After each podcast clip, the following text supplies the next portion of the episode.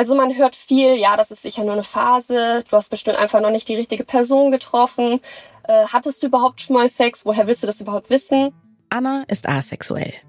Und wie vielen Menschen, die nicht der heterosexuellen Norm entsprechen, begegnen ihr viele Vorurteile und Missverständnisse.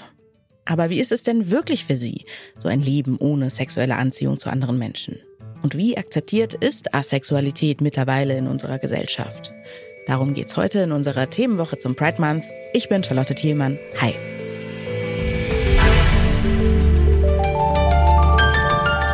Zurück zum Thema.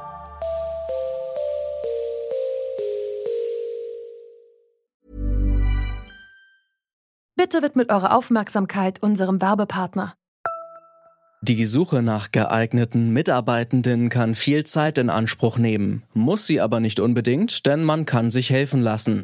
Zum Beispiel mit den Premium-Stellenanzeigen von Indeed, denn damit wird eure Stellenanzeige in der Suche sichtbarer und Bewerberinnen und Bewerber werden schneller auf euch aufmerksam. Indeed schenkt euch jetzt 75 Euro Startguthaben für eure Premium-Stellenanzeigen. Klickt dazu auf den Link in den Show Notes. Es gelten die AGB. Wie viele Menschen in Deutschland asexuell sind, dazu gibt es keine genauen Zahlen. Schätzungen gehen von rund ein bis zwei Prozent der Bevölkerung aus. Tatsächlich könnten es auch sehr viel mehr sein. Denn noch immer ist Asexualität als sexuelle Orientierung ziemlich unbekannt. Anna, die eigentlich anders heißt, hat sich auch erst mit 21 als asexuell identifiziert. Man kann sich da ja einiges zu denken und ich dachte, das sind bestimmt abstinente Personen, vielleicht Nonnen oder so und habe das dann auch erstmal irgendwie ganz falsch abgespeichert, mich gar nicht mehr damit befasst und ein paar Monate später habe ich dann auf YouTube tatsächlich ein Interview einer asexuellen Person gesehen, habe mir das angeschaut, äh, sie hat ein bisschen über ihr Leben geredet, ähm, über ihre Lebensrealität und äh, da hat's halt sofort Klick bei mir gemacht. Also ich wusste nach 30 Sekunden, oh Gott, das ist ja, als würde sie mein Leben beschreiben. Das passt ja alles eins zu eins zu mir. Ähm, genau die Erfahrung habe ich auch gemacht. Und äh, ja, das hat dann erstmal so für ein paar Tage oder Wochen mein Leben ganz schön auf den Kopf gestellt, weil mit 21 dachte ich natürlich, ja, meine Sexualität, mein Leben, ich habe das alles voll im Griff, ich weiß, wer ich bin. Asexuelle Menschen haben keinen Sex, die haben keine Beziehung, die verlieben sich nicht. Dieses Bild von Asexualität, das ist immer noch weit verbreitet. Bei Anna selbst ist das ganz anders. Sie lebt seit sieben Jahren in einer monogamen Beziehung und bald heiraten die beiden. Manche asexuellen Menschen verlieben sich und haben das Bedürfnis nach einer Partnerschaft, andere nicht. Und manche wollen auch Sex haben, auch wenn sie sich zu anderen Personen nicht sexuell hingezogen fühlen. Also das Spektrum ist ja unfassbar breit. Äh, nur weil eine Frau schon mal eine Frau geküsst hat, ist sie nicht gleich lesbisch. Und das ist eben auch bei asexuellen Personen. Nur weil sie abstinent leben oder noch nie Sex hatten oder eben auch ganz viel Sex haben, hat das keinen Rückschluss auf die Asexualität zu tun, weil die definiert sich ja wirklich nur, verspüre ich sexuelle Anziehung anderen Personen gegenüber. Also zum Beispiel äh, die meisten asexuellen Personen, wenn die am Strand sitzen und ganz viele leicht bekleidete Personen rumlaufen, können die sagen, äh, ja, äh, die hat super schöne Haare, die Person, oder die hat eine tolle Figur oder sieht hübsch aus, schicker Bikini, aber die spüren dabei nichts. Also für uns wäre es gleich, ob da jetzt ein süßes Kätzchen herläuft oder eben eine schöne Frau. In der Wissenschaft wurde Asexualität lange als psychische Störung klassifiziert oder als Störung des Hormonhaushalts abgetan. Das hat sich mittlerweile geändert, sagt die Sexualpsychologin Vivian Jückstock. Es gibt Störungen der Sexualität, die sich auf das Lustempfinden auswirken, also ein vermindertes sexuelles Lusterleben und vermindertes sexuelles Interesse, was als Störung klassifiziert werden kann, was behandelt werden kann. Da, äh, das ist sehr klar zu unterscheiden von Asexualität, weil es da bedeutet, dass erstens ein großer Leidensdruck vorliegt, zweitens, dass bestimmte Krankheitskriterien erfüllt sein müssen, nämlich dass früher sehr wohl sexuelles Verlangen da war, was dann nachgelassen hat. Also Asexualität ist nichts Krankhaftes. Es ist einfach eine Ausprägung von Sexualität und es gibt eben viele verschiedene Ausprägungen von Sexualität. Vermindertes sexuelles Verlangen kann als eine ähm, Erkrankung oder Störung behandelt werden, wenn bestimmte Voraussetzungen vorliegen. Als Psychotherapeutin behandelt Vivian Jückstock auch Menschen, die sich als asexuell identifizieren. Deren sexuelle Orientierung ist aber meistens nicht der Grund, dass die Patientinnen und Patienten zu ihr kommen. Denn Asexualität wird meistens nur dann zum Problem, wenn das Umfeld die sexuelle Orientierung nicht akzeptiert. Wenn Leidensdruck aufkommt, dann bezieht er sich meistens auf diese Bereiche, dass, äh, dass es auf Unverständnis stößt, wenn sie darüber berichten oder dass, dass sie belächelt werden, dass es nicht ernst genommen wird, dass es als erklärungswürdig wahrgenommen wird von ihrem Umfeld. Äh, und das ist häufig dann was, was zu Nachdenken, manchmal auch zu Kummer führt. Das Gefühl, sich für die eigene sexuelle Orientierung rechtfertigen zu müssen, das kennt auch Anna.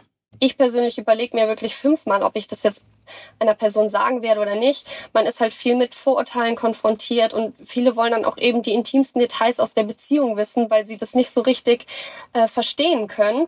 Und ähm, gerade in einer Beziehung zieht man ja dann nicht nur seine Lebensrealität rein, sondern gleichzeitig auch die des Partners oder der Partnerin oder der Partnerperson. Und ähm, ja, das ist dann immer ein bisschen schwieriger, weil man hat schon immer den Rechtfertigungsdruck, weil die Normalität in Anführungsstrichen ist ja die, dass man viel Sex hat. Mhm. Was sind denn so die Vorurteile, die dir da begegnen? Ja, so das typische Vorurteil ist schon die alte Katzenlady irgendwie, die für immer allein ist. Und man wird dann häufig auch mitleidend angeschaut, so, ach, dann kannst du ja gar kein glückliches Leben haben, wenn du für immer alleine bist und keinen Sex willst. Wo wir ja gerade schon etabliert haben, dass eben äh, das Sexualverhalten komplett unterschiedlich, also zu trennen ist von der Asexualität selber. Es gibt ja viele verschiedene Gründe, auch Sex zu haben. Kinderwunsch zum Beispiel. Oder einfach, weil man sich nah, also näher der Person fühlen möchte oder Zeit mit der verbringen möchte.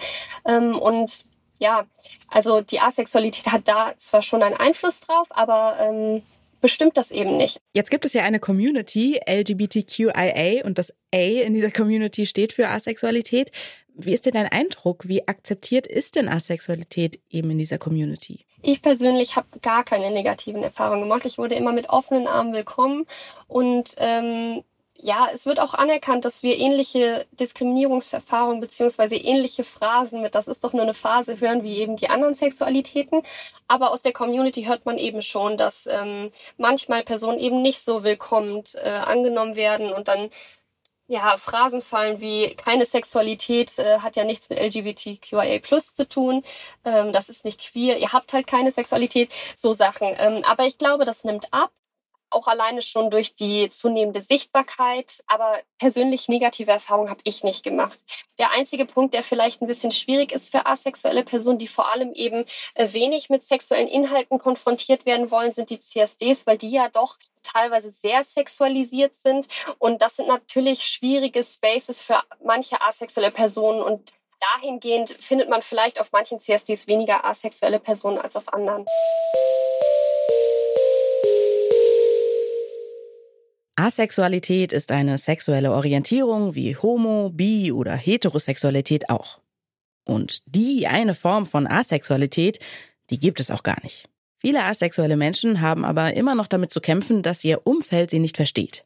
Damit Asexualität gesellschaftlich akzeptierter wird, wünscht sich Anna mehr mediale Sichtbarkeit. Das würde auf jeden Fall äh, deutlich helfen, dass sich auch einfach mehr Personen damit identifizieren, weil ich glaube, ein großes Problem ist immer noch, ähm, dass viele Personen, die wahrscheinlich asexuell sind, einfach den Begriff überhaupt nicht kennen und sich dementsprechend auch gar nicht damit identifizieren können. Das war's mit der vierten Folge unserer Pride-Themenwoche. Morgen schauen wir hier im Podcast auf die queerfeindlichen Gesetze in Uganda. An dieser Folge mitgearbeitet haben Jana Laborenz, Clelio Burkhardt, Caroline Breitschädel, Lars Fein und Alia Rentmeister. Audioproducer war Stanley Baldauf, Chefin vom Dienst war Alina Eckelmann und ich bin Charlotte Thielmann. Macht's gut. Zurück zum Thema vom Podcast Radio Detektor FM.